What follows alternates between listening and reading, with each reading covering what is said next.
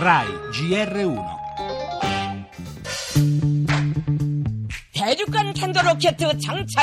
Abbiamo condotto con successo il test di una bomba all'idrogeno che armerà un supermissile di tipo intercontinentale.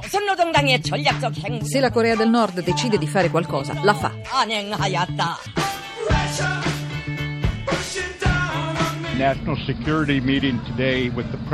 Il presidente Trump ha riunito il Consiglio di sicurezza. Se ci minacciano ci sarà una risposta militare imponente, efficace, schiacciante.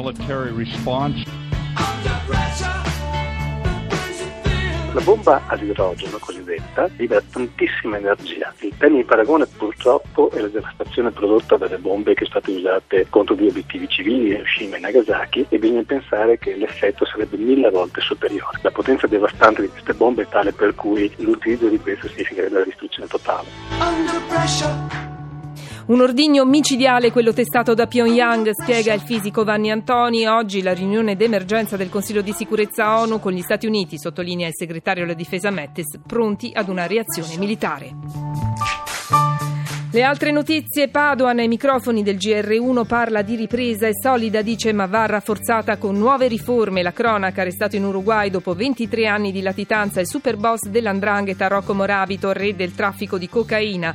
Torneremo anche sugli stupidi di Rimini. Oggi la convalida dell'arresto del ventenne considerato il capobanda.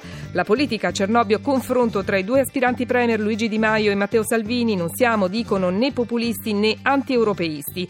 Il cinema questa sera a Venezia, secondo film italiano, Una famiglia di Sebastiano Riso. Ieri è stato il giorno di Paolo Virzì. Infine per lo sport Formula 1, delusione Ferrari, perde la testa del mondiale.